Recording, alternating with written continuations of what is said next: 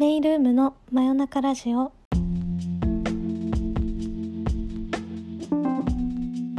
時刻は9月4日の金曜日22時になりました。こんばんはメイルームのオーナーのメイです。えー、9月になると同時に突然涼しくなったのであの8月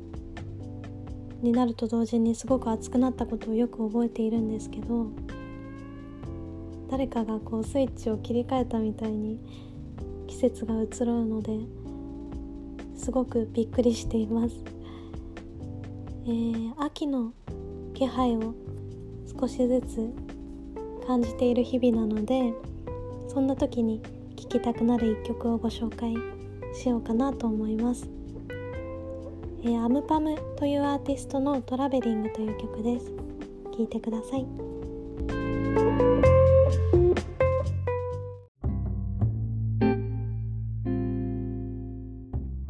はい。お聴きいただいたのは AmPm の traveling でした。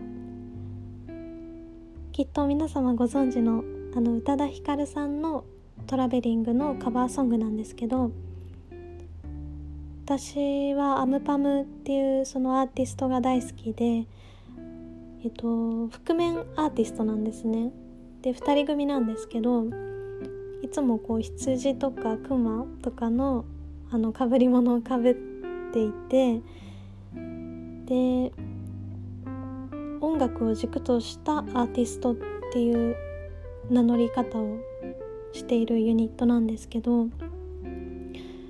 うんジャケットもすごく素敵でで音楽も音楽のクオリティもあのなかなか他にはないジャンルのものなので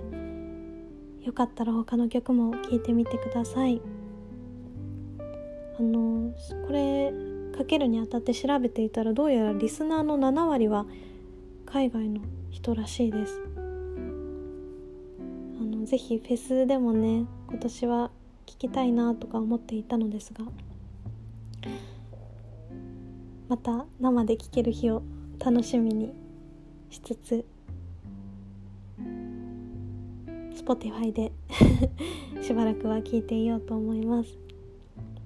えー、ちょっと長くなってしまったのですが本日もお便りをいただいているのでお便りをご紹介していこうかなと思います、えっと、送ってくださってありがとうございます。メイさんこんばんは。いつもラジオ楽しみにしています。メイさんほどではないかもしれませんが私も旅行が好きです。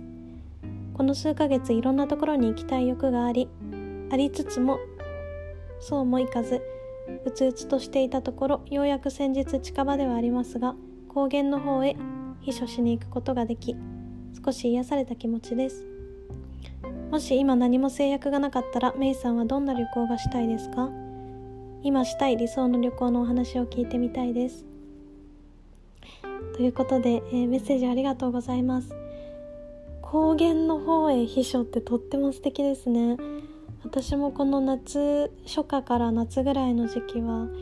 あのー、軽井沢とか伊豆高原とかの方に行きたくなるのですごく羨ましいです。いいですね。ぱり旅行好きとしては本当にこの数ヶ月ただただ辛い。私は本当にあの旅に生かされていたんだなとあの実感する毎日です。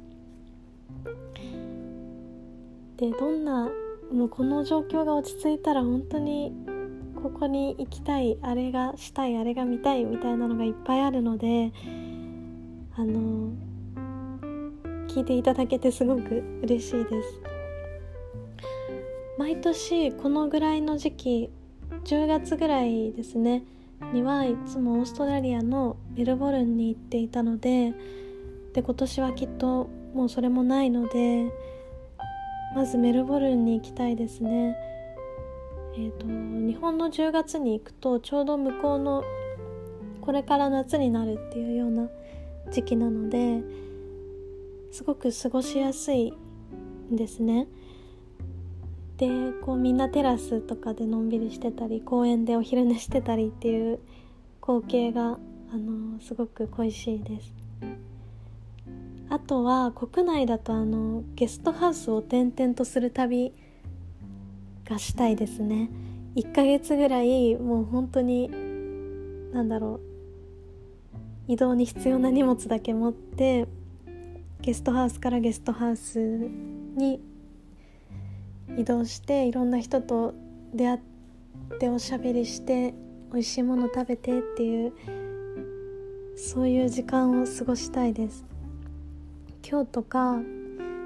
四国もリベンジしたいので四国にも行きたいですしあとスペインのお遍路巡礼がすごく楽しかったのでもうそういうことがしたいですね。何も考えずにこう旅が旅っぽい旅がしたいなと思います。つい先日あのお話ししたんですけども角田光代さんの「育成の夜昨日の月」という本を買ってですごい短いお話がエッセイなんですけどいっぱい入っているので毎晩寝る前に読んでるんですね。でこのやっぱ旅と夜がテーマのエッセイなのでそのいろんな旅先のことだったりとか旅先の夜のことを私もリンクしながら読んでいてですごく懐かしい気持ちになるんですね。でやっぱりその今まで生きてきてこう美しかった美しいって思った夜を思い出そうとするともうそのほとんどがやっぱり旅先であることが多いです、うん、ちなみに私が今まで見た一番綺麗だなと思った月があの熱海からフェリーで、えー、行ける初島という島があるんですけどそこの島に宿泊してでお風呂に入った時に見えた月っていうのがすごくもう忘れられない脳裏に残っているぐらいうんなんか写真とか絵画でも見たことないような美しい月と海の光景でした。あの日本国内なのでよかったらあの調べてみてください。初島でおすすめです。あと角田光代さんのそのエッセイの中で「えーと、祈る男」というタイトルのお話があってそれがそのどこだったっけな？あエジプト角田光代さんがエジプトに行った時にあのイスラム教なのでお祈りの時間があってその時間になるとその辺でくつろいでた従業員2人が突然自然にあのまるでお水を飲むかのようにお祈りを始めるっていうシーンがあったっていうお話だったんですね。で日本で過ごしてるとそのお祈りっていうのがあまり身近ではないのでうんイスラム圏とかに行くとやっぱり一日何回もそのお祈りの時間があってその時間にお祈りするっていう生活スタイルなんですけど私がよく覚えているのはあのドバイ行きだったかなの飛行機に乗っていた時にえっと一番いわゆる前の席で自分の前にはあの座席がなくて空間があるっていう状態だったんですね。で夜になって電気も消えて、まあ、ちらほら寝てる人も出てきてっていう時間に突然その自分の前にあの男性が来て座ったんですね地面に。でえ何何？と思ってたらあのどうやらそこがあのお祈りの飛行機内のお祈りの場所だったったらしくて。であのそこから15分ぐらいその男性はずっとお祈りをされていて。で私としてももう座ってるのでどこにもその目のやり場もないですしあの客室乗務員の方も、普通にあの移動されてるっていう状況で。なかなかその日本にいたら体験しないというか遭遇しないあの体験だったのででそういうことが飛行機の中であったりするのでうん忘れないですしなんか自分が思っている自分が思っていて知っているだけのにとどまらない世界っていうのが本当に存在するんだなっていうのをあの長くなってしまったんですけど角田光代さんのエッセイを読んで私自身も思い出しました。うんそしてそういう経験すらも本当に恋しいなという気持ちでございますお便りありがとうございました。あ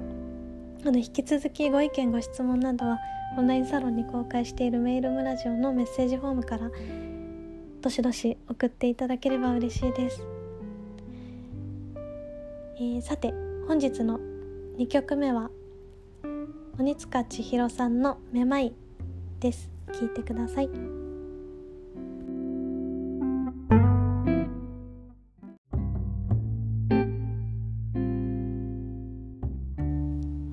ただいたのは鬼塚千尋さんのめまいでした。えー、鬼塚千尋さんのめまいはおそらく私が多分人生で一番再生している楽曲かもしれません。最近はあの聞くことが減ってしまったんですけどえっ、ー、と高校生中学生高校生あたりはずっと鬼塚千尋さんを聞いていました。あのすごく繊細な歌詞を書かれる方でメロディーも素敵なんですけどこの「めまい」はミュージックビデオも素敵なので是非チェックしてみてください。今回は旅の話が多めになったのですが次回の放送は9月11日金曜日を予定しております、ー、長々とお付き合いいただきありがとうございました皆様良い夢を見てくださいナビゲーターはメイルームのメイでした。